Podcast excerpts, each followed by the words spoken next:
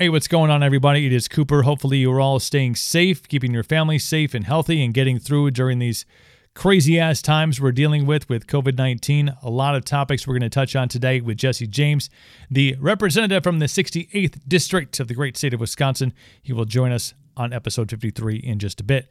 But first, a thanks to our sponsors, Midwest Meals and MidwestMeals.com, still open, still delivering nationwide.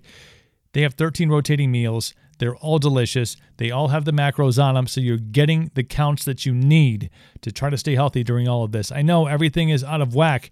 At least try to keep the meal prep on point. Midwest Meals will take care of you. MidwestMeals.com is the website. The promo code is Cooper at checkout for 10% off your first order.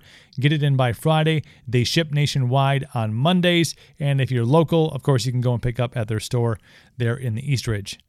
Also brought to you by Violent Gentlemen Hockey Club. Enforce social distancing. Check out that line online at violentgentlemen.com. Promo code Cooperville15. You get 15% off that order at violentgentlemen.com. They get all sorts of cool stuff. If you're missing uh, missing the hockey because the season got cut short due to COVID-19, well, you can still wear your gear with pride and wear it with attitude with Violent Gentlemen. violentgentlemen.com.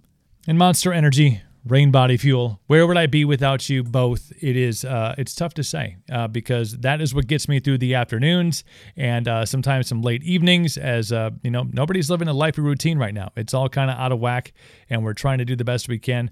Little bit of Monster Ultra Zero. That's what helps me through the afternoon. Reign Body Fuel, of course, for that pre-workout goodness. You got to get on it. Find it at your local grocer and convenience store. They're still open. Get them. Enjoy them. Hashtag Monster Podcasts as promised, uh, my longtime friend and uh, and current representative of the 68th district of the great state of Wisconsin, Mr. Jesse James, is on the podcast. We cover so many topics in this one. It is uh, it's fantastic. A lot of education, a lot of things learned, and uh, since we're all going through the same stuff, he's got some uh, some great pointers and great insight as to uh, what's going on down in Madison with the state, and also you know I think can be applied nationwide. We're all kind of going through it at the same time. Jesse James my guest on episode 53 of the Welcome to Cooperville podcast. It starts right now. Welcome to Cooperville. The Welcome to Cooperville podcast. Subscribe, get updates, feel better about your life. Welcome to Cooperville.com. Check, check, check, one, check, check. Welcome to Cooperville. Make sure you use a coaster. It is the Welcome to Cooperville podcast. It is episode number 53, joined by Jesse James, not the outlaw, not the fine purveyor of whiskey and rock and roll, but Assemblyman Jesse James. How you doing, my friend? Very well, very well. Thanks, Cooper. Glad oh. to be here. It's great to have you on. Jesse and I go back uh, several years now uh, from the sprawling metropolis of Altoona, Wisconsin. Uh, he used to stand outside of my kid's school and uh, make sure that the the younglets got in safely uh, with the fire department as the chief, uh, and kind of made made the pivot several years back to uh, going to politics.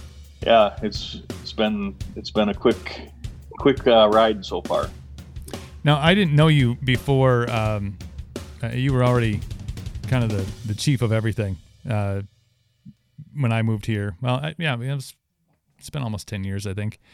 Uh, but when we started to get to know each other, obviously you were in, in that position. But but before that, what was uh, what was kind of your rise to uh, getting into police, fire? Like, did you were you a like? I look at my kid and I I see him at now ten years old, and he's I'm like some sort of computer genius. Like he'll be helping me figure out how the next wave of digital uh, things work. So he's he's. It seems like from a young age he has some sort of direction. Now, I think we all know that at some point that can be derailed. I think that's called the teenage years, and and things can, things can take uh, take a turn. Hey, I, I was I was uh, you know dead set on going to Notre Dame and playing football when I was uh, when I was his his age. That didn't quite work out as uh, as expected at that time, but was was you know being a part of uh, you know kind of the emergency response was that something that you recall from a young age being something that you wanted to pursue? Um, no, actually, I wanted to be a garbage man. Oh. Um, same, same, you know, a service in the service industry. You wanted to help serve the people. Absolutely, absolutely. Um, I think it was after my my time in the army, Mhm. and when I became a reservist, I uh, was trained in the medical field, and I think that's where my passion grew in um, trying to uh, learn more about the medical portion of serving people and helping them get better. Mhm. Um, and then, you know, there's some challenges in my my youth years, my young adult years, um, with uh, you know some law issues and stuff. And I was actually um, told that I I was a loser and that I would never amount to anything. Mhm. And um, I at that point, uh, my son was coming to this world, and I had to make a decision on what was I going to do. And I wanted to have a position that would provide uh, health benefits, uh, retirement plan, looking towards the future. So I decided to pursue law enforcement, and um, with the the medical background already, and then the law enforcement training that I went through, uh, I was blessed to get a position as a cop. Mhm. Um, started my career in Spring Valley and um, moved on to Elmwood and Altoona. So all three of those agencies I worked for at one point um, in time, and that was around September uh, 2001 is when I finally started with Altoona, Mhm. and then December of 2002 I was offered a full time position with Altoona, and I graciously accepted that position, and that's what started my law enforcement career. Um, at that point, October of 13, as I rose through the ranks of the Altoona Police Department, is when I became the chief, Mhm. and that took on the fire and EMS portion, on, as well as the police um, side of things. So that's when everything really took off education wise Right. becoming the fire chief in EMS world and just serving. And um, you know that's still where my heart is today. I, I still have uh, some law enforcement going on, and I still um, uh, have a passion to serve in the EMS capacity, responding to the medical service calls. So um, it's still a part of me today.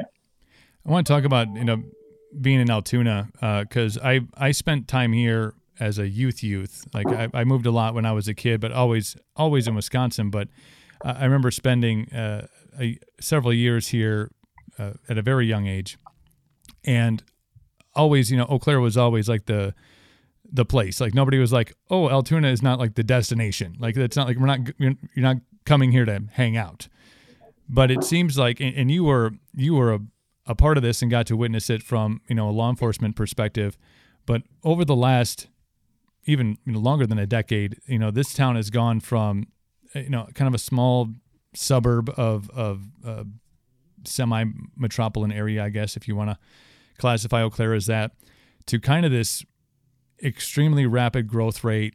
Uh, a lot of construction, a lot of uh, industry, a lot of additions uh, in the medical field, a lot of additions in um, you know the whole River Prairie development that that went in and, and was built up over the last several years. I mean, I remember driving that road that you could take out like out into the town of Seymour past the old Kwik Trip like eons ago, and it was you know there was nothing out there, and now you have this this budding community, and obviously there's uh, even through the through all this that we're going through right now, there's there's continuing development that's happening here, and there's businesses that are coming in to this uh, to this area. You know, uh, first part of that question, uh, first part of the question would be, you know, from a uh, law enforcement perspective, when you were, you know, in that position, you know, what is that, what is that kind of transition like? Because it, it does seem like it was rapid from kind of a, a real, real small community to kind of, you know, a, a budding epicenter of a lot of things that are going on.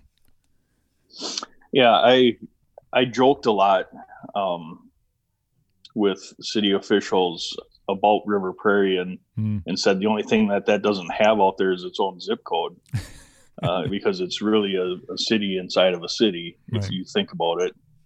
Um, it's its own entity, um, and you know when you have that kind of growth and development that's happening in Altoona, um, there's a lot of good that comes with it Mhm. but then there's also some bad as well. And um, I, I, the time that I spent in the public safety world within the city of Altoona, the elected officials and our city administrator, the mayor, they they did a a decent job looking at the impacts of the growth and um, development and the calls for service that increased Mhm.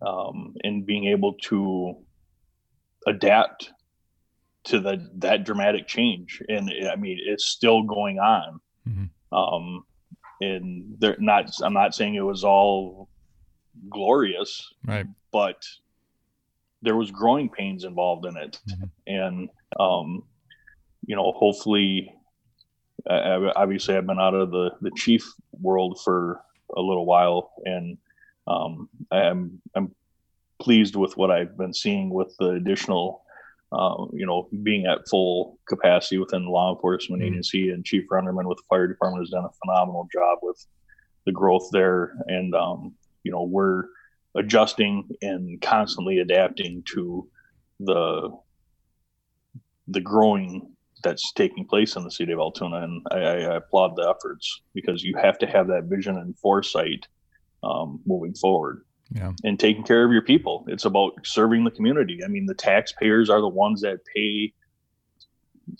um, their dues to provide the services that the city of Altoona offers, and um, we have a, a, a duty to provide the best services um, to our citizens. And I, I know that's a that's a huge um, part of the mission of the city of Altoona, and and I, I greatly appreciate that.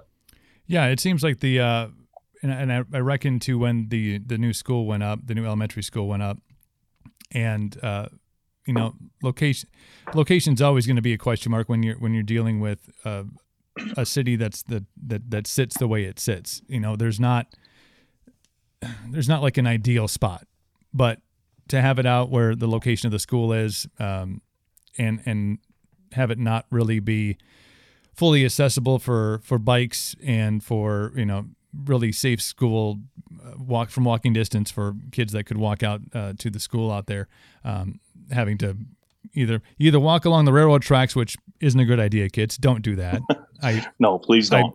I make sure I had to make sure to tell my son, you know, repeatedly after driving him to school, I'm like, don't go that way. Whatever happens, like that's that's bad. But um, but it, it did seem like you know within within the course of a year uh, to two years that, that that problem was taken care of. So it seems like um, some of the issues that that I know you and I have discussed. Uh, that I think we even discussed that that very issue at one point, standing outside of the school. Um, but the the response uh, was that that issue was taken care of and the road was redone and obviously uh, the paths out there. And I and I can't as as a runner I can't say enough about how uh, about the if you're into being outdoors and, and walking or running or biking I mean this city has done an amazing job of of a trail system that uh, that really can take you to some beautiful spots. So a, a lot of the things that uh, uh, have been you know have been addressed or have been brought up seemingly they're they're they're tended to which um which I guess is is a vote of confidence for for those who are making those kind of decisions.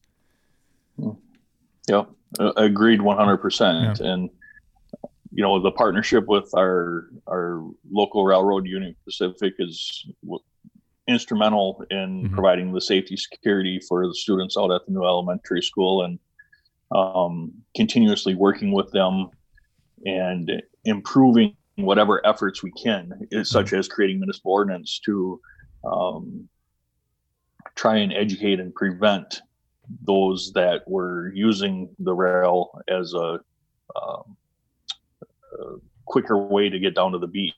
Right. Um, you know, the there's a lot of autom- uh, automated processes that goes on in that rail yard, and a lot of people don't understand that that um, it's re- literally remote controlled trains, Yeah. and they can move things at a moment's notice. And we definitely didn't want our public, uh, adults and kids alike, Mhm. getting hurt.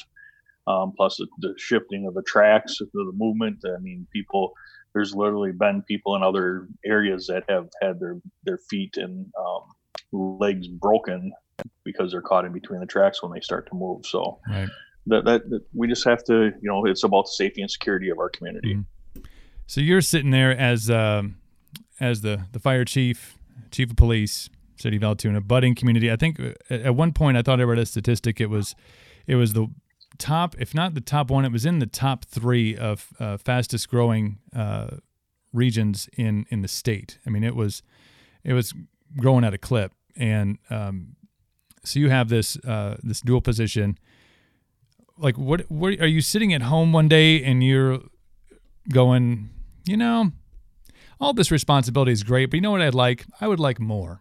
I would. I think that you know maybe maybe having a little less free time, uh, but maybe having more of an impact is something I would like to pursue. Like when, how does the decision making process go from, uh, you know, from you know leading the uh, the safety services of of a, of a budding community to, you know, stepping into the political arena?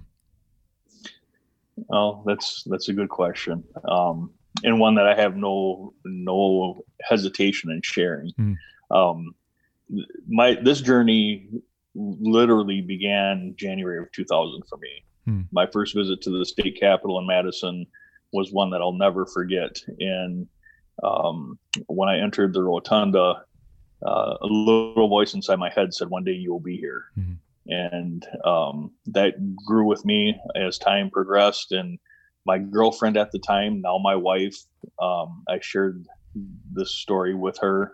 And then um, time took its toll.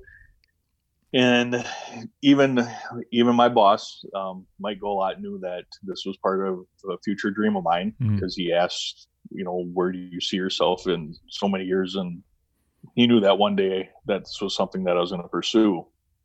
So march of 2018 when um, terry moulton senator terry moulton announced his retirement and uh, a few hours later, uh, Kathy Bernier announced that she was running for his Senate seat. That opened up the 68th Assembly District. Mm.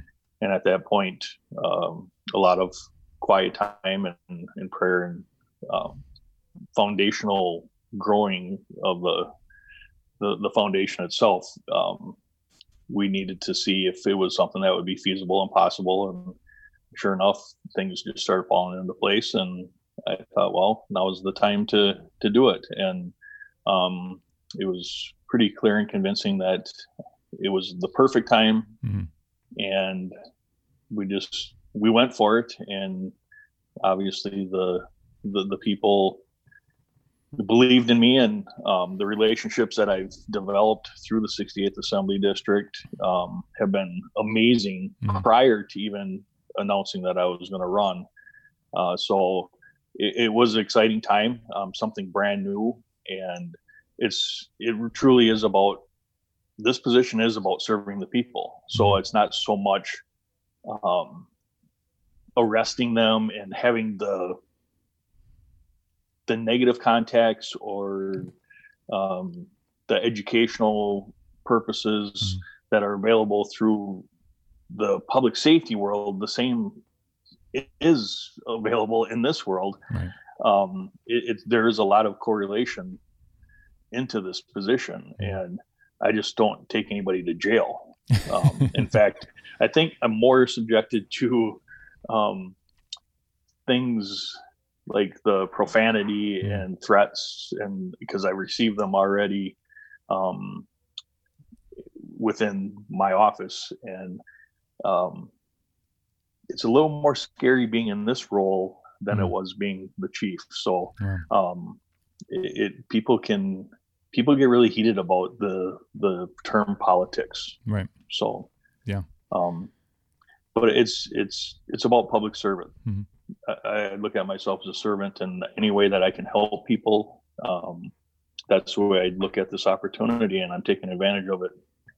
I remember uh, chatting with you as you were going through the uh, the campaign process, um, and, and, knowing that that's that's a, a, a, whole different arena outside of you know the the day to day that you deal with now as a, as an elected official. Uh, by the way, my kid uh, would not, still has not to this day allowed us to throw away your campaign sign. It's in his room.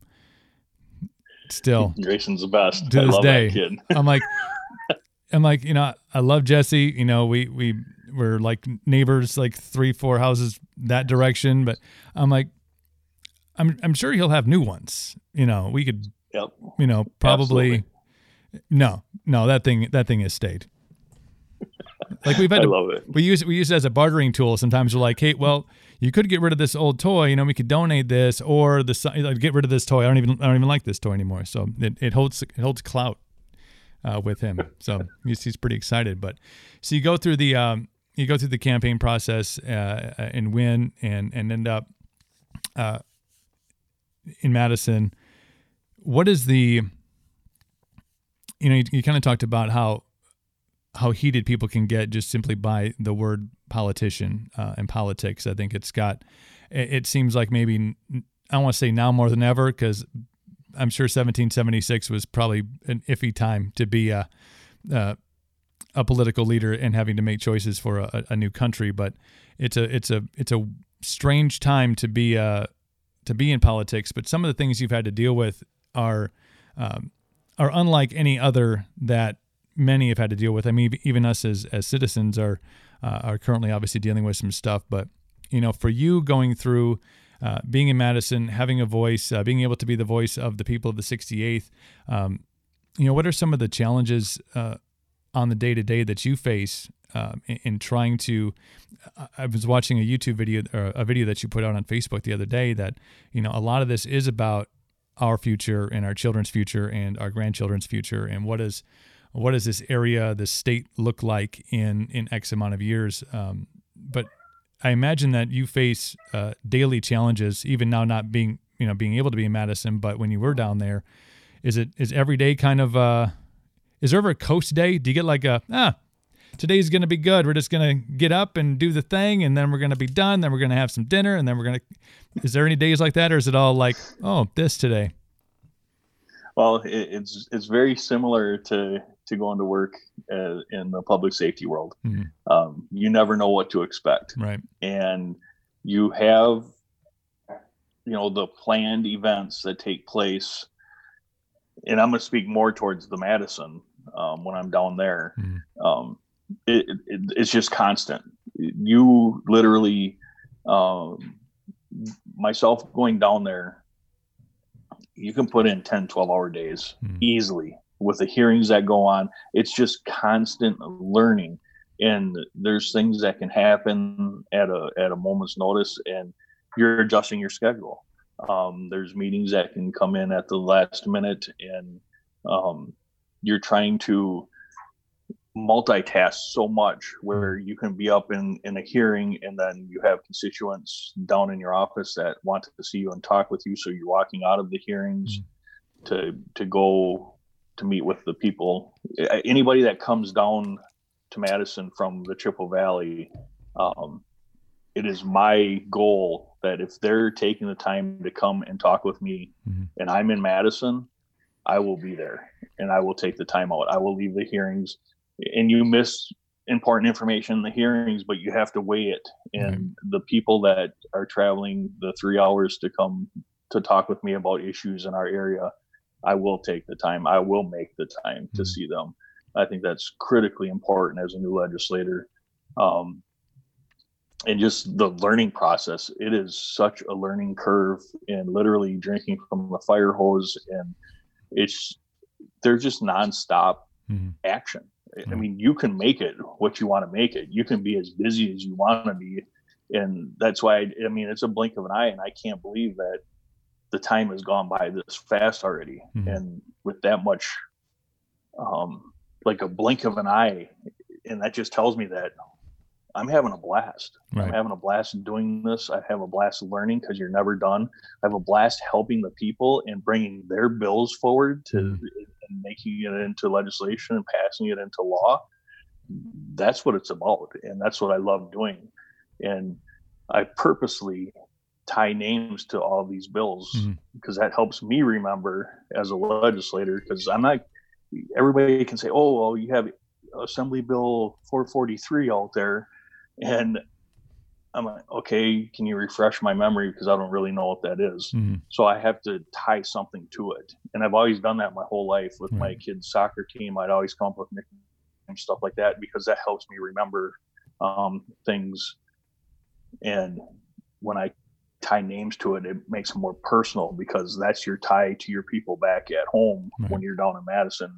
creating this legislation and then getting it to the assembly floor, passing it, getting it over to the Senate, hopefully passing it, and then getting it to the governor's desk for a signature. So that's the ultimate goal, and that's what brings me glory and satisfaction um, because it makes. I think that's one of the criteria that can be used to evaluate my work as as their representative in Madison and being their voice.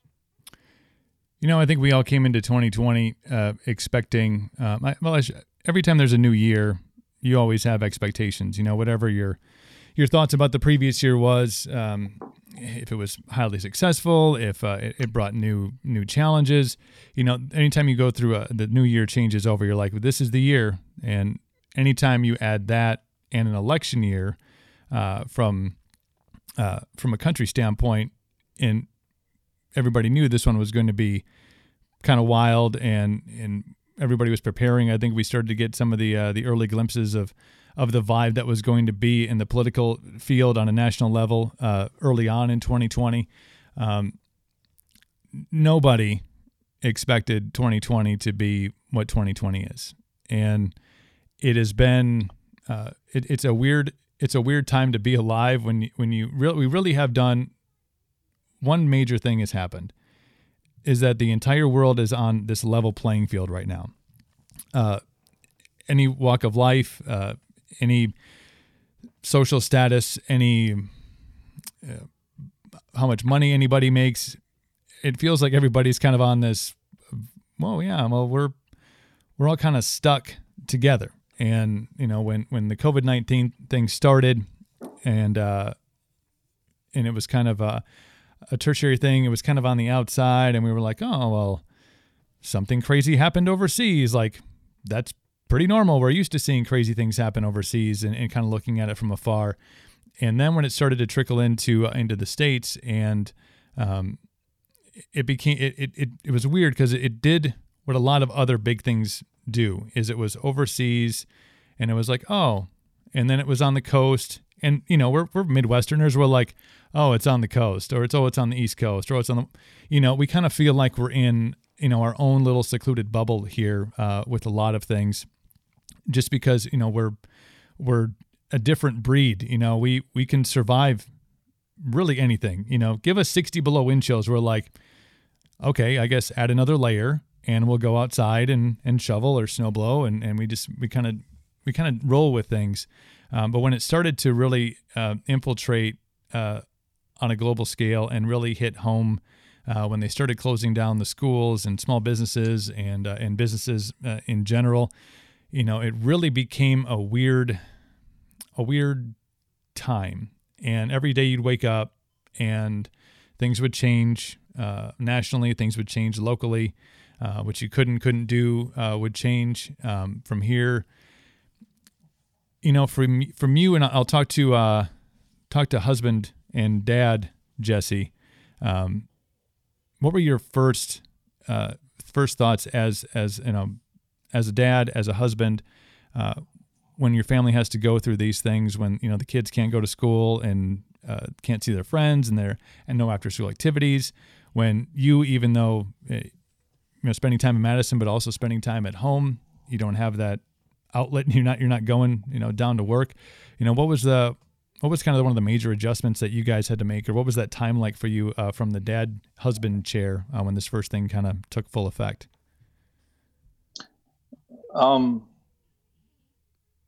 there's there's a lot of times when I'll wake up in the morning thinking, "Am I really in the twilight zone?" Mm-hmm. Uh, it, I I really I'm trying to process and say, is this really real right now? Is this really what we're going through? Mm-hmm. And um, because our quote unquote normal was taken away from us. Yeah. And um, I, I think the biggest battle was with the the extreme limitations and restrictions of what we could and could not do and trying to um, adapt to the new normal that exists today. Mm-hmm. Um, it, it, comes with hurdles. You you try and feel things out. Um, try to do the best that you can with your children. Um, well, we have our one Allison, and you know, getting her through the the virtual um, meetings and education that's online now. And I'm not a technology guy by any means, so um, thank God my wife's with me. I think that was planned on purpose, because um, she helps her get the, the school stuff and then mm-hmm. the tests that we're doing. I mean, basically, we're homeschooling our kids, yeah. and um, that's the the new normal. And um, being, you know, that you want to look out for the health and safety of your entire family because you know i have a daughter uh, my oldest daughter is pregnant right now and mm. our our first granddaughter should be here around may 14th sooner give or take a week or days or whatever right. um, and then making sure uh, that we're keeping her healthy and her family and her husband healthy and then you know because we'd have family dinners on sunday nights and you know we put a kibosh to those in the beginning we well, I think in in our opinion, in uh, as a family, I think my wife and my daughter ended up having this potent this COVID nineteen, and I would love them to go and get that test that mm. um, says that they did have it because we traveled to Texas and then came back up through Chicago when all that the Chicago was happening. Mm. Um, the cases were happening there, so it's been a real eye opener in trying to just backtrack and understand what we need to do as human beings and really battle this virus that's taken everybody out and, yeah. and, and forcing decisions that people aren't always going to agree with 100%. Um, there's never ever going to be a decision that's made regardless um, that's going to satisfy everybody. And sometimes we have to make those tough decisions. I also have my mom lives with us, so her health conditions also impact the family and who comes over. If the you know the kids come over and they're working, some of the kids they're still working and exposed to public, and mm. so we have to protect our own homes and make sure that um, everybody is protected, and we try and limit any kind of uh, contamination spread of this this virus. So um, there's some hard, difficult decisions. It mm-hmm. really it sucks to say kids no don't come over and um, you know what do you do? I, yeah. I mean, we have these times with our family. I mean, our time here is so short, and I think this is just going to reprioritize things in people's lives and um, realizing how much family means to them and um, how exciting it will be to be able to get back to those Sunday night family dinners where my table's full with all my kids and we're laughing and joking and mm. you know having some sarcastic conversations and picking on each other and you know just having fun again because you know right now is not so much fun yeah i think there's um it really even things that you like didn't do on a normal basis things that i didn't do on a normal basis like eh, we didn't we didn't really go out a whole lot you know and like oh let's go grab a beer or let's go uh, you know out to dinner yeah once in a while and stuff but um, you know obviously I've, I've, been big into the, the the concert and music arena for for two decades uh, when i was in radio and even now outside of radio um, so i see the effect that it's had on on venues and on musicians and uh, and really behind the the the people behind the screen of the musicians, all the the crews that go, and all the techs, and all the truck drivers, and all the bus drivers, and you know, so that that arena um, and concerts being canceled, and uh, you know, from a from the dad standpoint, you know, having to, like you said, basically learn how to homeschool. Um, in a in an ever changing uh, homeschool arena because it seems like even uh, Altoona's done a great job. I mean, I've, I've talked to parents from other communities, and um, you know, some are really behind the curve, some are doing it in, in what to me would seem like a more challenging way. But it seems like uh, Altoona and the school district has done a has done a great job of. Uh, the best, I think, the best that you can do given the circumstances of getting some curriculum out and and um, but I mean, I have a, a hyperactive ten year old who knows the tech, you know, and knows and has a YouTube channel and and and is into you know crazy things and um, so you know it's it's it's much more of a challenge to uh, to try to keep them focused. Where I think when they're in an environment where okay they know they're in the safety of school and they have their peers around them and the teachers kind of you know in charge. I I give so much credit to te- I mean I I know I was a pain in the ass when I was a kid growing up, but man, I have one at home and I'm trying to teach him and I'm like a classroom of 18 to 20 I don't know. Give them all the monies, man. That's all I'm saying. Give them all the monies. But it's been um, it, has been every day an adjustment, I think. And for uh, you know, for me as a uh, as a small business owner, um, as somebody who, who, basically I I operate um, two podcasts. I have my company, and it's all based out of home. Um, the challenge has been uh, more than uh, you know just adding those other elements in there. Uh, so yeah, there's a lot of a lot of weird, challenging times that I do wake up and I say the exact same words, and I've, I've said those words on this podcast. I'm like, it feels like every day is a different episode of the Twilight Zone, and you can't. Uh, you know, today we uh, my son wanted to go and and spend spend some of his birthday money at Fleet Farm. I don't know. Um, and you know having to check out okay what are the regulations? Can he go in? Does he have to wear a mask? Do i have to wear a mask? You know what do we have to do in order to just do go into the store for one simple object? Um, i was at menards over the weekend and and if you have ever watched a zombie apocalypse movie it feels like that's what it looks like or a movie about an outbreak. I mean it's mandatory masks. There's no kids there. It's um, grocery stores are, are are the same way. You know uh, woodman's just uh, implemented some new uh, some new regulations as far as one person per household going in. So all the things that we we just did every day. Uh, wake up, take the kid to school, do whatever, go to the store, uh, run and grab a bite to eat, grab lunch with a friend. You know, when all those things are gone, man, do you you're like, man, I really didn't realize I missed going and sitting down and having a burger, you know, for lunch and, and, and or going out you're like oh well there's a concert. Well i don't know if i want to go you know? Now you're like i would give anything to pay way too much money for a beer at a concert right now at this point because you know everybody's getting to that what are we are we six weeks in now? It, it, uh, five or six weeks into uh, the safer at home order? It's yeah. you can you can kind of tell it's taking a toll on uh, on people's uh, psyche but I want to. There's so many different branches from this. I want to. I want to kind of lead off into. Um, you know, I'll start with uh, when you do have uh, an order. You know, the stay-at-home order that's in effect right now, and you have uh, individuals who are used to uh, being at work. Uh, you know, being apart from their spouse uh, every day, being apart from their kids every day. Um, coming home. I mean, the, the routine of the day is not 24 hours uh, minus sleep of, of all being together in the same house. Have you seen or heard? Um, you know, I, I know there was uh, there was a report that came out that was something like the domestic violence cases were were actually down in the state. But I've also uh, and I had a, a, conversation with somebody about th- that too, and I said that's I'm not sure I buy into those those statistics because you have now not an opportunity for a case to be reported.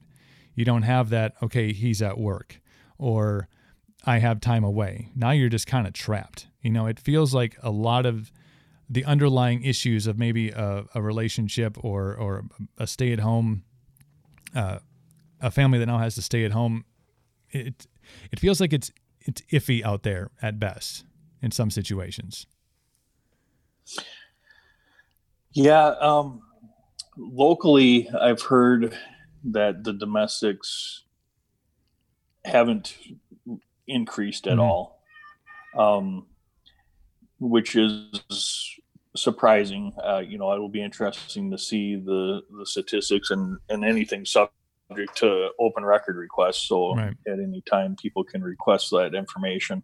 Um, I, I, think the the thing that concerns me is those people that don't have um, the people that are restricted and limited to what they can do and not using the resources available mm-hmm. because of their normal schedule being impacted by this and the mental health and the, the suicide uh, rate um, is what's concerning to me. Yeah. I had heard a statistic that suicide calls to the hotlines are up over 800% wow. in our state. Wow. Um, I, I, heard that now. Um, there's there's actually the the the rate of suicide could potentially poten- uh, pass the the rate of the the COVID nineteen deaths here um, soon. So that's very concerning for me. Yeah. Um, and to get those people the resources and the help, and for them to realize that you are not restricted or limited to reaching out for that help. Mm-hmm. And you know, I, have encouraged people on on um, Facebook Live and stuff. I, have given out my phone number and said, if anybody needs help, call me. Mm-hmm. I don't care what it is, mm-hmm. um, even if you just want to talk and vent and scream, yell profanities, and tell me where to go, which has happened numerous times. Um, yeah, it, it's it's just part of the job. Mm-hmm. I, I can tell. I've been sworn at more as a politician than I ever was in law enforcement. So that's um, that's saying something, man. That that is a is a surprisingly bold statement, but uh, you know, it is, and man. and just the meanness. But I, I think it it it the, the the, the domestics. It'll be interesting to see that mm. statistic once everything uh, settles down and and restrictions are lifted and these. Um, we have our, our freedom back. Yeah. Um, the it's just the the other things involved. The ripple effect of this is going to go way beyond because you're talking the impact on our kids, you're mm-hmm. talking about the impact on adults, and you're talking about the impact on the elderly and the overall impact on families mm-hmm. when they can't go see their loved ones in the, the nursing homes and the assisted living facilities and restrictions imposed there. And I totally support that. Don't get me wrong. Right those that are part of the vulnerable vulnerable populations need to be taken care of, and we need to take that that part serious. Mm-hmm. But just all the other things, and it, it's it truly is startling, mm-hmm. and and um, I know the resources are available to those that are hurting. I just wish that people would take advantage of them, and that's mm-hmm. where we as human beings again we need to say something say if we see something we need to say something and we need to act on it and right. we need to to be that person even if we feel totally uncomfortable to to do something about it and and get that person the help that they need if you don't feel comfortable being that person hmm. then contact somebody that is comfortable in doing it and and let's get the help to those people that are suffering yeah i think there's um you know, a lot of underlying mental health. Uh, obviously, you're you're an advocate uh, and, and and have been yeah. uh, for a very long time. But you know, it's not. I don't say it's something that's gone that it's wasn't thought about. But I think you have those who have suicidal tendencies or have those thoughts, and now they now they're in seclusion. You know, maybe they live alone, or even if they don't, you know, that's obviously you know a mental health issue that you could be in a house full of people and it could still be something that affects you. I think people that have dealt with addiction or overcoming addiction, not having the the uh, the out the resources, the, the, resources like I think like you mentioned. I mean, they're there, but they're not there. I think when uh, how they are accustomed to being there, whether that's AA or whether that's you know group counseling or one on one counseling. You know, so when those things aren't available, especially for somebody, you know, people who are recovering um, addicts, uh, it's it's a tougher pivot, I think, um, because it takes away a routine and something that's like, okay, I know I can go to this meeting. I know I can go to this um, this individual one on one, be face to face. If they're looking at me and I'm looking them in the eye, I know that I'm I'm going to be able to make it through that day and not uh, and not fall off um, my path. So you know, a lot of these, you know, we're going to see a lot of these statistics come out after um, after we're kind of all let out of the gate here, and it's uh it's going to be a real, hopefully, uh, beneficial eye opener for some more change to be made and some more resources to be made available, and um, and and, and shine a, a, a, spotlight on some of those those issues that um, that kind of get brought up here once in a while, and then they you know uh, in at least in the mass uh, media or, or social media, they're really big spotlight is shined on them, and then all of a sudden it goes away for a while. Hopefully, you know this can be something um, that can that can bring some more light to that. Now there's uh, there's that aspect of it, and there's obviously uh, and and now I think having going through it personally and knowing that many people are going through this right now, and that's the economics of of the stay-at-home order because of COVID nineteen, and it's a very uh, it is a very tough fine line, and I don't know if if there I don't I don't think that there is necessarily the perfect remedy. You know, I don't think that there is uh, there's not one thing, and, and you know this from uh, not only from public service but also from uh, from the political arena. There's never going to be something that satisfies everybody and makes everybody go, okay, this makes sense, for a multitude of reasons. You know, people don't. Uh, people are starting to hurt, and I know going through the process of being a small business owner. Uh, we just launched, you know, late last year, so obviously I'm still learning how this all works. Um, we had achieved some level of success, and um, you know, really our main our main income being you know salons and barbershops well when the salons and barbershops closed down that faucet got turned off and obviously that has led our you know the business aspect of it to struggle um, you know i think that the uh, they have done a great uh, having the uh, the stimulus bill that passed and obviously the uh, the act to to get some more assistance uh, in the unemployment department for people like me, for independent contractors, for those who are typically not eligible for unemployment. I think that I think the theory of it was great. I know going through the process of it, it um, you know when you're really hoping for I want to say immediate relief, um, but you are hoping for um, basically we filled out our stuff, we sent our stuff in, and we have another 30 days to wait before we know if we get any money. You know, and it's I think that's the struggle. I think you see these small businesses that are brick and mortars that are struggling. I think you're starting to see that transpire into some some angst and some political. I don't know if it's unrest yet, but there's definitely um, there's some movements that are out there where people are starting to make their voices heard about what they think about the current uh, state of how the uh, the economy is doing and, and that Wisconsin should open back up. So there's again, there's no right answer, and I just I'm interested to know where what your feelings are on on how we're how the how the economy is going to progress in the state of Wisconsin. Um, from I mean, really to get through all of this, and then what's the other side look like? Yeah, I, I, don't know if I'll have the exact answer, and I apologize for if the, you're hearing background noise. My daughter's obviously deciding to eat some lunch right now. Um, my, my kid's upstairs testing out a new weather radio we just got at Fleet Farm. I feel like Fleet Farm should sponsor this podcast. Feel free. Jump on board. I plugged you twice. Um, you know, I, I, I was blessed because I started this my my first legislative session um, in good times, good mm-hmm. economic times, with an awesome budget and a, a, surplus and a rainy day fund that was continuously growing, which obviously helps Wisconsin um, with this virus, um, and and us being fiscally responsible with uh, our dollars.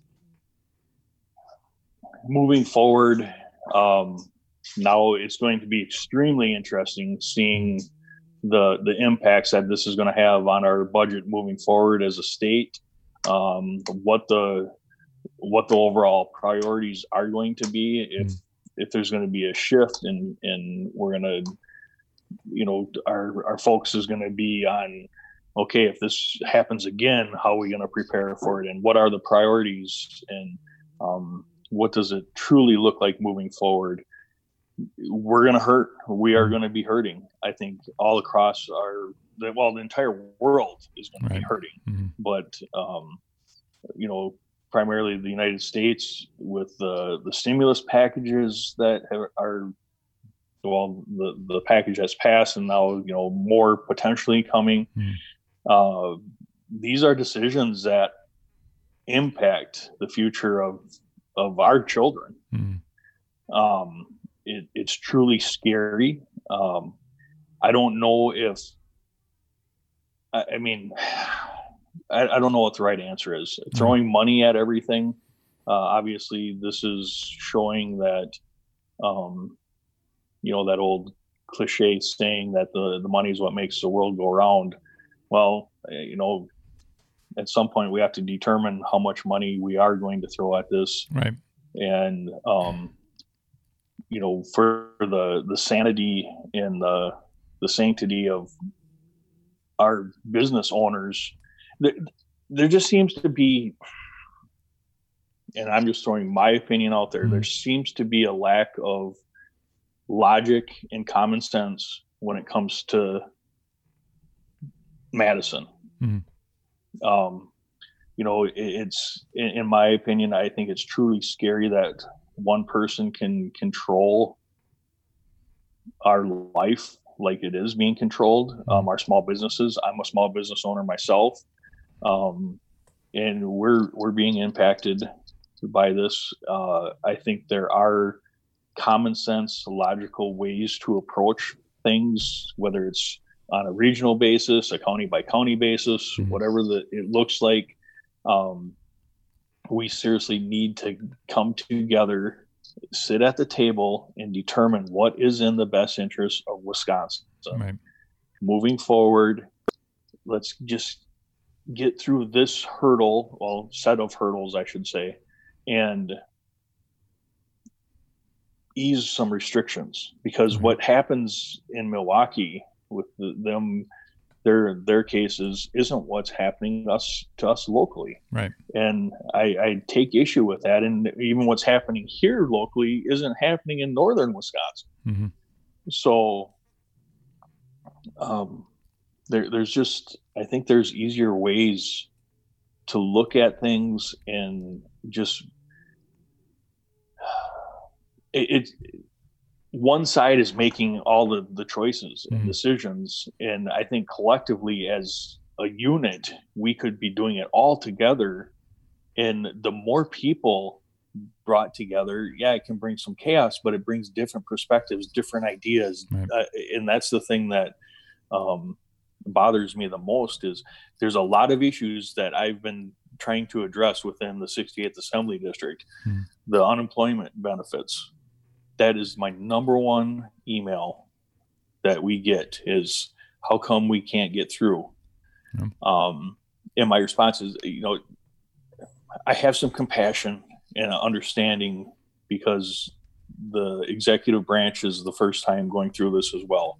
Right. And the, the, our governor you know he's uh, he comes from the world of education, mm-hmm. school teaching, stuff like that. Um, he's not very familiar with incident command systems and incident management and, and stuff like that. So you have to rely on the people around you. Mm-hmm. Um, you know, the, and that's even something where I'd reach out to him and say, you know, Governor, you have people within the legislature that are familiar with these experiences, and we can bring our perspective and ideas in helping our law enforcement, fire, EMS people, our first responders that are going to these medical scenes mm-hmm. and be a part of that conversation. And I know that there's probably more highly trained people in his cabinet that have the answers too, but right.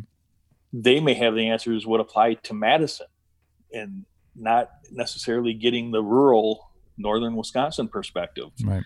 Um, and that's just where I, I battle the most is there's I've reached out, my office has reached out to the governor asking for solutions, asking for asking questions on behalf of the people and trying to get the answers. And I think that's one of the biggest frustrations is um, I haven't heard back. Right.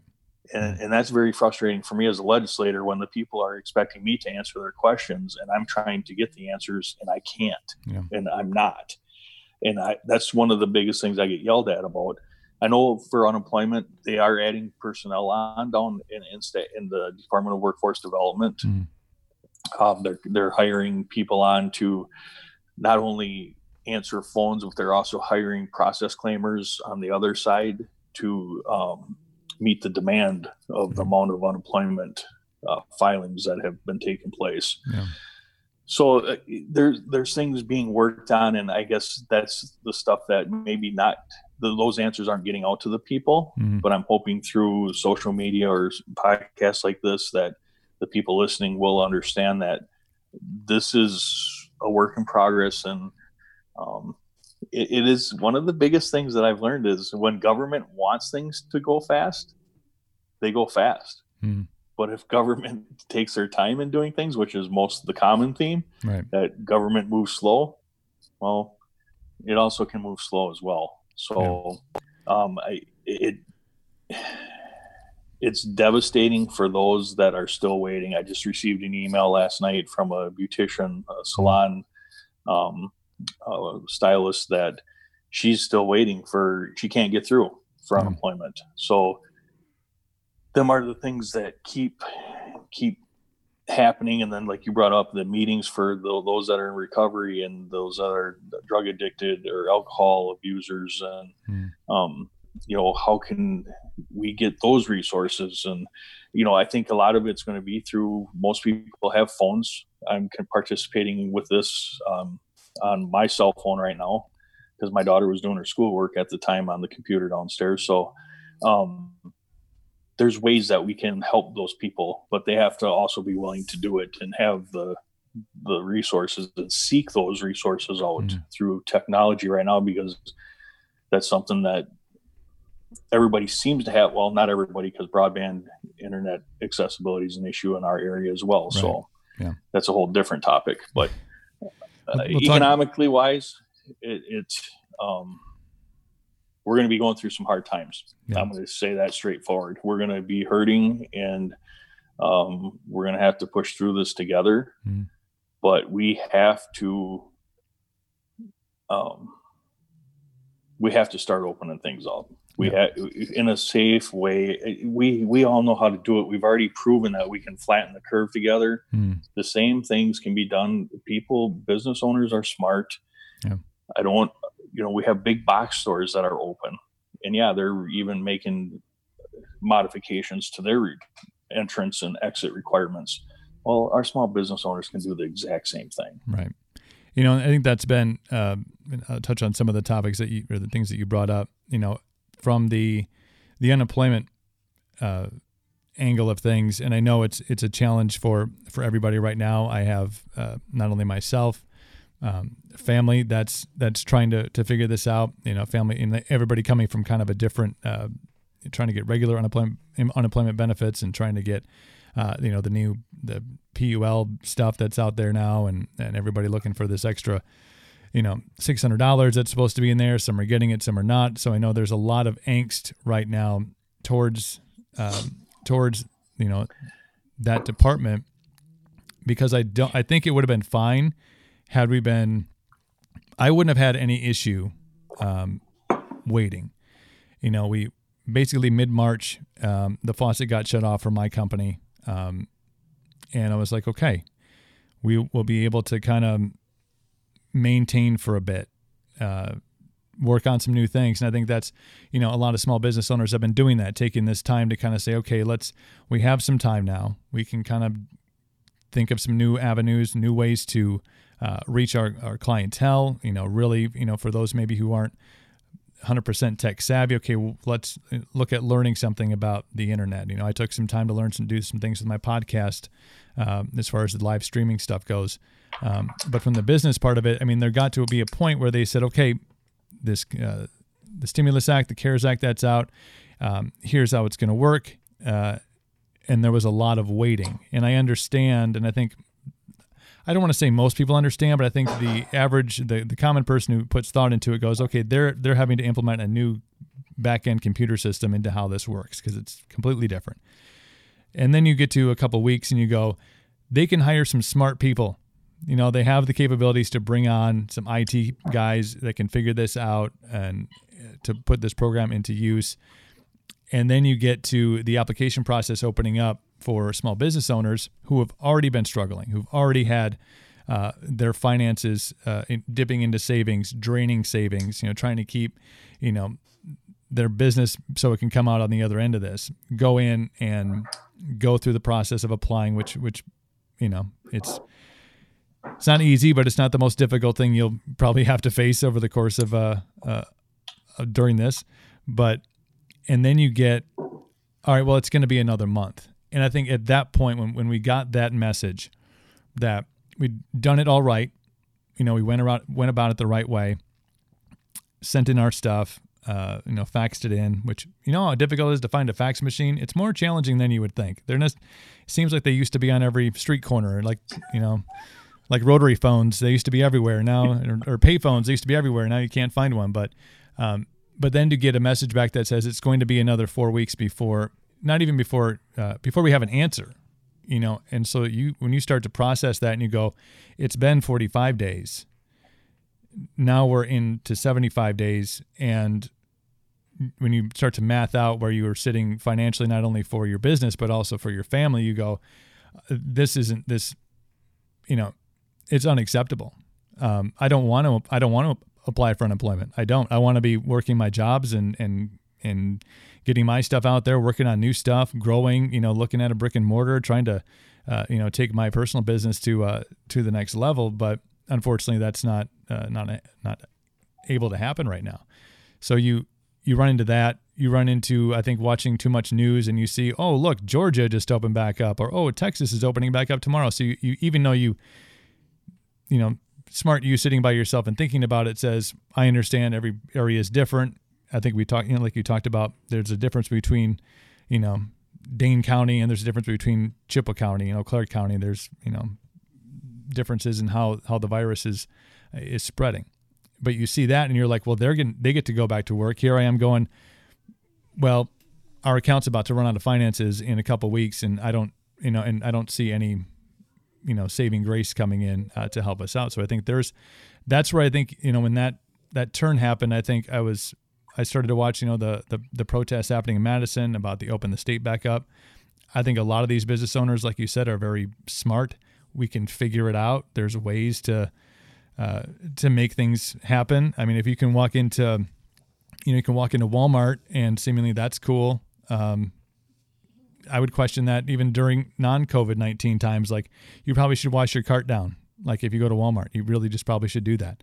Um, so yeah, there's there there's there seems to be a lot of uh, tension building. Do you feel that from your seat as well? That that's uh, there's both sides of the hey, we should be staying at home uh, to those who say let's get things open back up. That that there's there's a um, there's some there's some tension there. Yeah, in the beginning there was um, several emails. Well, hundreds of emails mm-hmm. that come through saying support the the flattening the curve efforts. Mm-hmm. Um, sure, I, I, I, supported that. Um, we and that's what this whole process was about in the beginning. It was mm-hmm. about flattening the curve, and then obviously we're continuing learning more and more about this mm-hmm. moving forward. Um, however, when the uh, well on my birthday, happy birthday, uh, when the governor extended the order to May 26th, which will be a day I won't ever forget. Mm-hmm. Um, hundreds of emails flooded through within 24 hours, and um, if I recall correctly, I want to say there was less than a handful, and I want to say specifically three, that said, "Can please continue supporting this closure of our state? Mm. Please support this lockdown." And that that's exactly what lockdown.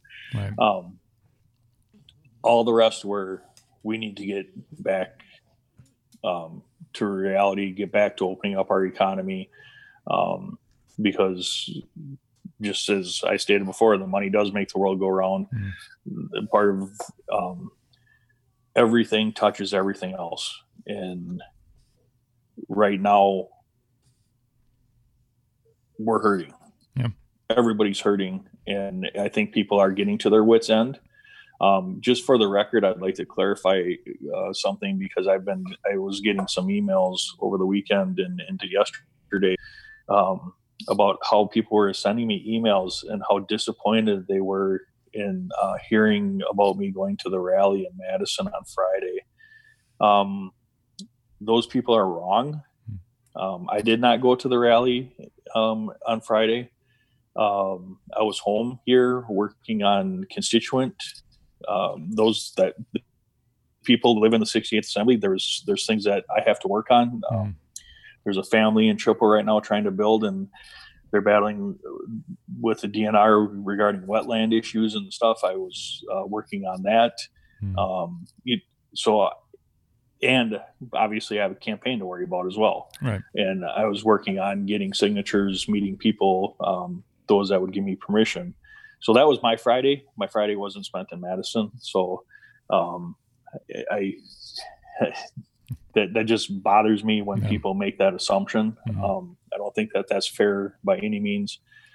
Um, and yeah, there's a boiling point, mm-hmm. even internally in myself. I, I'm going to be honest with you. I'm I'm truly reserving on what I I what is boiling up inside of me. Right. Um, I'm getting to the point where enough's enough, mm-hmm. and this insults us as citizens, as human beings, thinking that we can't take this on ourselves, that we can't fight this COVID with all the safety parameters mm-hmm. and restrictions and control measures, preventative measures, sanitizing, all these things. We went through an election and I got slammed for the election on April 7th. Right.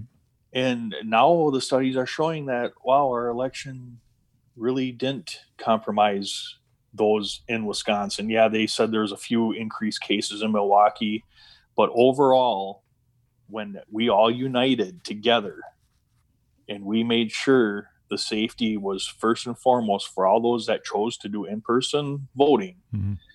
I worked the polls. I cleaned the tables and the chairs after everybody voted. After every single person voted, we sanitized everything down. Mm-hmm. It was, I mean, these the polls were cleaner than our WalMarts and Menards are and Woodman's. I mean, give me a break. Yeah. We can do this together. We can do this as responsible human beings, as citizens of Wisconsin, in a safe, safe way and manner. And that's where I just find it so insulting that our governor thinks that we can't do this, or Secretary Designee Andrea Palm thinks that we can't do this. Mm-hmm. Our local county public health officials um, think that we can't do this, right. and we can. Yeah. All of us can. I mean, yeah. it, it, it, just gets me going. And see, yeah, now get, I'm going to start going on a rant and a rage. Don't don't get me started on the uh, on the county health department. I uh, my son's birthday also uh, was was last week, and um, and there's uh, obviously he's 10 now, and, and as much as he, he's handled most of the situation very well and it's been pretty easy to adapt i mean 10 year olds think of birthdays differently than when you get really well kind of past 22 you're like well, whatever. But you know there's there's not you can't go to you can't go to the park. You can't go to the trampoline park. You can't go to the arcade. You can't go to the pizza place. You, know, so the laundry list of things you can't you can't have a bunch of friends over. You know you can't do the things that a 10 year old wants to do on his birthday. So we had a parade. And there was a post out that I was tagged in that uh, from from the county health department that says you know parades are considered unessential travel. And I said I didn't say but I thought in my mind very loudly, I said, I'm going to have this parade. I know I told the people that were in it, I'm like, hey, this just so you know, this statement's out there, but we're going forward as as planned to try to make a make the best of of, a, of an unbright situation. And I said, I I'm gonna film it because I think it'd be cool to see, you know, my kid having some happiness on uh, on his birthday. And I know there was 15, 20 cars that came by, and most of them were wearing masks, and I was like, you know, I I don't want to see my friends in the Altoona Police Department. I probably know who they are. I probably know if they were to swing by. I would probably tell my son that they were just here to add some ambiance to his uh his parade. Like, look, the police showed up. How great is that? But uh, but no, I, I I have a I have some reserved thoughts about about how it's being handled on, on a local level as far as the uh, the county health department. And a lot of the things that you stated like he, there's the the contradictions that are out there about what we can and can't do. Um, I look at a lot of friends that that have restaurants or in the restaurant industry or the bar industry. I'm like these people are a plus at sanitizing. That's really what they have to do. So you add another couple layers to it and uh, you open some things up more. I mean I'm I'm really happy for the uh, the delivery and the curbside pickup. I think that's been a, a great addition. But you can't tell me that that going to pick up something from a local restaurant is okay and considered essential travel if I have food in my house, but going to a parade for a 10-year-old is non is non-essential travel and therefore forbidden, you know. I think I think we're smarter than we're getting given credit for at this point. Well, you're familiar with the efforts of a local young lady that reached out to our health department.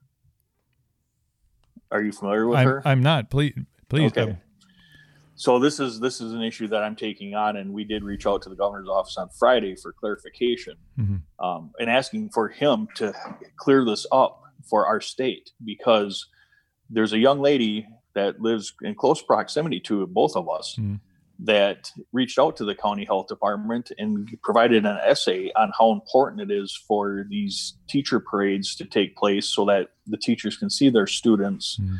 and the the mental health benefits of this taking place and still i i personally don't understand on how if you do a car parade and you're in your driveway on how you could get contaminated uh, maybe if somebody sneezed out their window at you or something i don't know yeah. I, this is the the absurdity of this type of stuff and this is why people are getting confused Mm.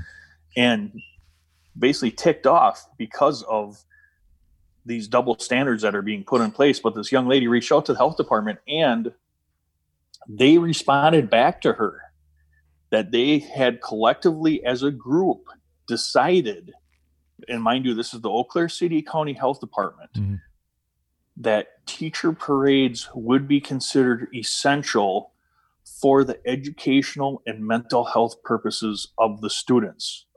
However, other parades, to include any kind of celebratory birthdays, anniversaries, etc., would still be considered non essential and violating the safer at home order. Hmm. So, this is the type of decision making that's going on collectively as a group. Hmm. And that's why people get confused and that's why people get ticked off. Right. And actually, I put the response, the email response on my representative uh, Facebook page, and that has been the highest response out of uh, any kind of shares that people have viewed it or stuff. I mean, I, Right. it- the last time I checked, it was over 17,000 people had seen this, and the comments on there are heated. Yeah. They're very heated because this is why people get ticked off because those in government, and this is why people hate politicians. But mind you, these are the public health officials are unelected officials. Right. They're not even elected, making these decisions for the betterment of us in our community, but they don't make any sense. Right. And that's the problem. And so kudos to you. Um, I, I did see the the the the parade. My wife pointed out the the parade of cars, and you know, if I guess if I would have paid attention, I would have loved to have been a participant in that as well. Oop, did I just say that? I didn't want to get you in trouble. You know, I didn't want to. Well, throw, the, throw the signs out there, but but no, I I, think I will confess, I've participated in, in birthday parades for, for people. I think it's very important. I think it's I think for, it is for uh, the kids. It's it's very important. It is. I think it is. It's it's part of a you know if it's a mental health thing and it's for the mental health of, the, of a of a student of a child, you know, I think having that same effect would be, you know, from a closed window of a car, being able to see his aunts for the first time in two months, you know, or to see his cousins for the first time since they closed school down. I think it would that could have some sort of mental health benefit for somebody on their birthday. But that's again, that's that's neither here nor there, and and we did it. And I think people also are getting the part of that confusion and and and rage comes from is people will see this post by the county health department. They'll see the response that you posted. They'll turn on the nightly news and they'll see the one heartwarming story they show during a 22 minute news broadcast is a great story about a kid who had a birthday and how a bunch of people got together and police and fire and everybody drove by their house and waved and made them signs and they go wait wait a minute. So here here in ithaca it's like this heartfelt oh man community strong thing. But here in in our area it's like um, that is that is non-essential. So th- people are people are just they're confused. They don't know. And when you are confused and when there's two things that that don't add up you go well I like to raise my hand and, and start to question who's making these choices for us because uh, uh, nobody wants decisions made for them in the first place. They want the groundwork laid out and let people fortify their own homes and their own businesses and and do as as as free Americans should be able to do. and now when down to the silliest things like don't drive by my house in a choreographed line. You can drive to Walmart in a choreographed line. Just don't don't happen to be driving down a residential area. Otherwise, that's non-essential. Maybe they were all going to the same store. Who knows? Okay. That was my hypothetical theories. That yes. was going to be my story. Uh, so we are Amen. no, we are into um, getting into the end of April here, into May, so a month and a half or so, um, as we have been through, in another uh, month or so, a little less, according to the current standard of things. Um, watching the the protesters, uh, and yes, Jesse was not there. He was not there on Friday, so stop thinking that he was. He doesn't have a doppelganger down there hanging out on the streets with signs. So, but what is there any is anything going to change the current state home order for May 26th? Are we, you know, those who are down there, those who are pushing the envelope, those who are like me, who are who are really starting to lean heavy into this? There's, you know, I as much as I want to protect my friends and neighbors and the elderly and and the rest of the population as a as a concerned citizen and human of Earth, we're getting to dire times and and it's it's not going to it's not as, as the days go by it's it's not going to progressively get better should this stay at home order continue until the end of the month. What what are the is there any out? Or are we kind of just are we locked until uh, the end of next month Well, um, and it, this is where it gets interesting. So the, the governor had issued his order as the governor under the emergency management statute, which is chapter 323. Hmm. And that's where a lot of people online are still asking about why the legislature wouldn't go in and rescind his 60 day order um, by joint resolution.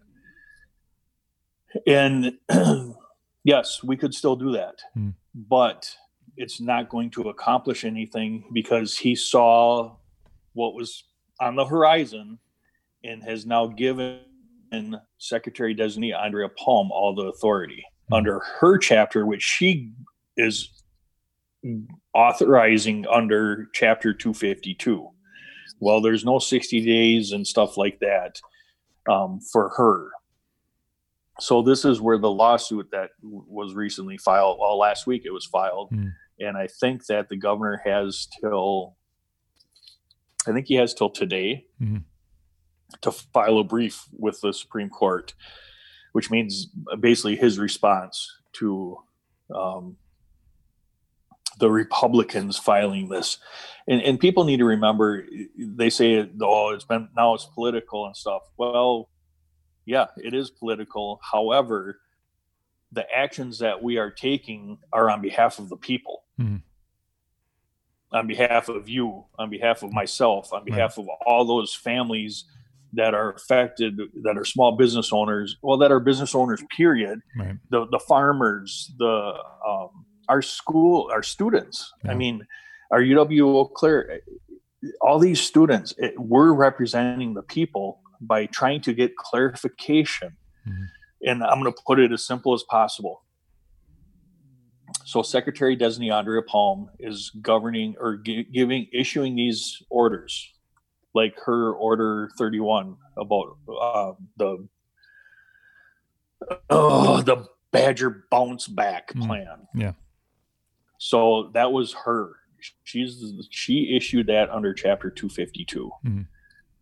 And extending the extension to May 26 was also. Well, let me double check.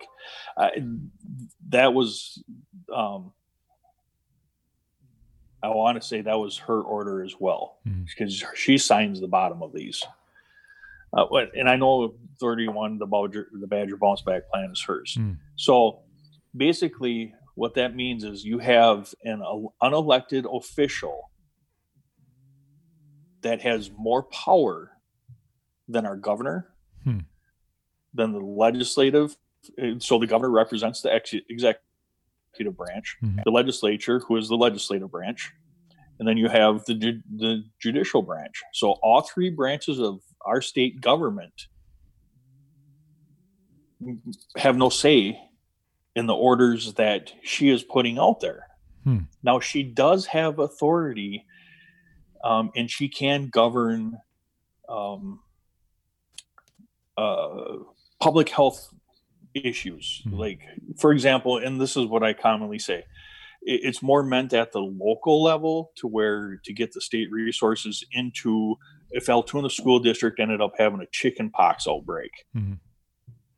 Well, that would be something that our public health department would be involved with, but they'd also probably bring in the state so that they could declare a state of an emergency. Mm-hmm and the secretary designate or the, the DHS secretary, who's currently Andrea Palm, could issue that state of emergency for that specific local public health emergency. Mm-hmm.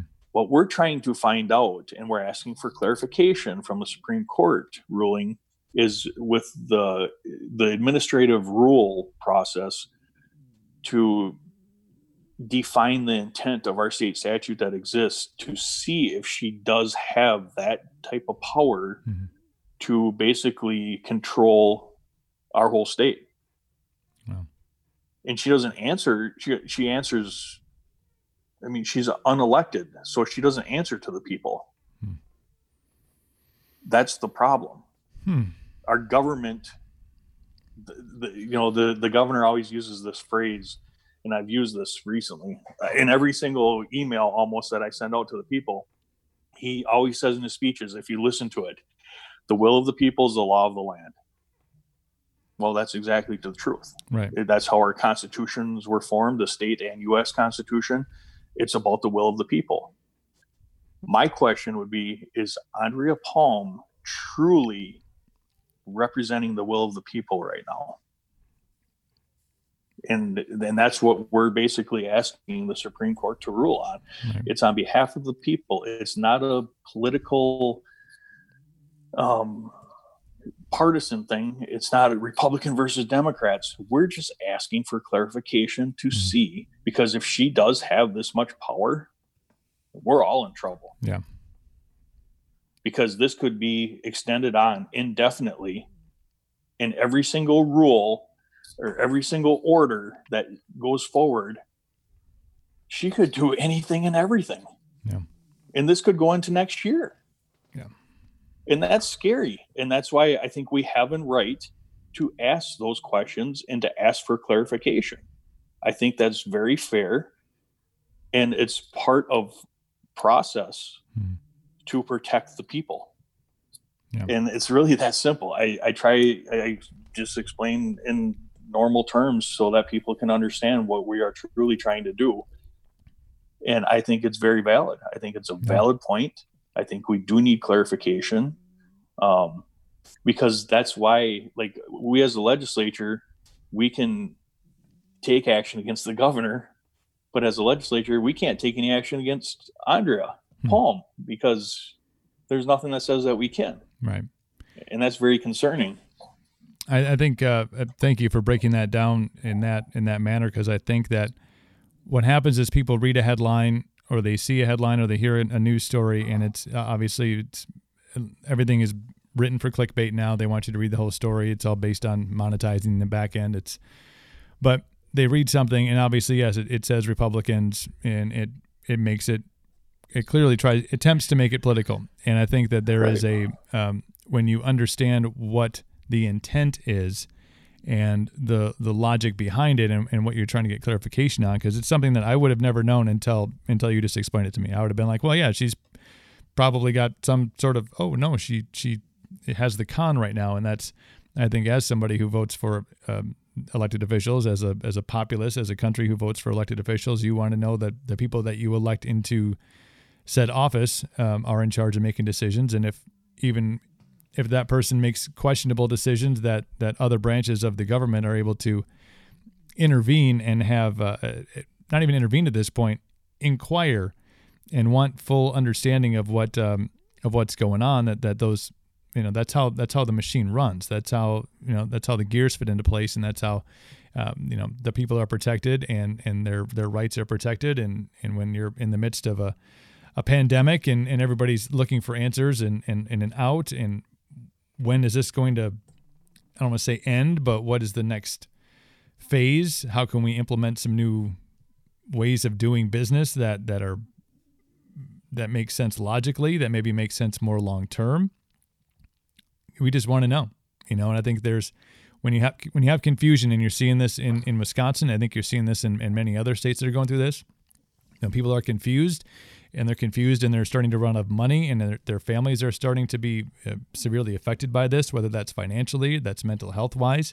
Nobody wants to sit at home all day. Nobody wants to be trapped inside the walls of their house. Um, you know, I think you start to want answers, and when those answers are met uh, with, I want to say, a, a, too bad, so sad, you know, mass response from from those who are uh, on the cameras and in charge.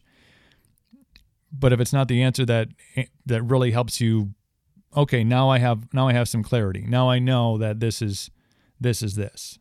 Here I know that I'm going to be able to make it till here, and then I can wait for another answer. When those aren't happening, people start to get antsy, and when people get antsy, they start to protest. And when those protests, again, if they fall on deaf ears, you know, this becomes this becomes a, a different issue. It, it, this makes the issue at hand even worse if we get to a point where people are outraged to a point of I, I don't want to say you know bad things, you know, but you start taking away people's rights and freedoms and now money, and they're that's all of those things that we worked for, all of the rights that we have as citizens, and you we're not able to uh, pursue them. Uh, things can get heated really quickly. It's a recipe for disaster. Absolutely, and we're already in the midst of one as well. So, uh, Jesse, I'm going to let you go on this, but uh, um, thank you for for all the time and stuff. I think here you can come and come and say hi. We dropped your name a couple times. Hello. Hi, how are This you? guy. Good. He still he still has And I j- just got this new radio. It's super duper cool. went to one of those big box The stores weather and picked it up. It's okay. We hand sanitized after we got out. Yeah. still again. I love it. Still has the sign. Still's got the sign in his room, man. He's he's representing. Uh, but you have a lot of stuff going on. I know, uh, but people um, can follow you on on Facebook and uh, also your website. What we're going to do is we'll put those in the show notes of of the podcast. So if you're listening to this on whatever platform, just open up the details part of the podcast, and you'll be able to link uh, directly from your mobile device or wherever you're listening, and and go and uh, and. Uh, see some of the posts Jesse's put up, some great informational stuff that you've uh, you've put up. The the sharing of the the response was great. I, I saw that the other day too in my post parade uh, triumph. I'm like, it happened.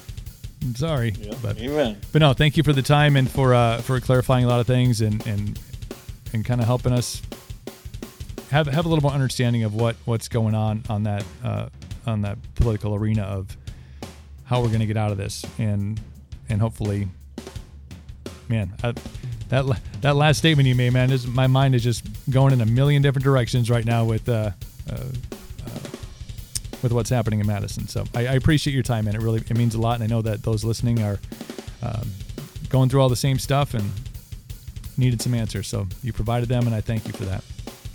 Mayor Cooper. Hey, thanks a lot. I appreciate it. Absolutely.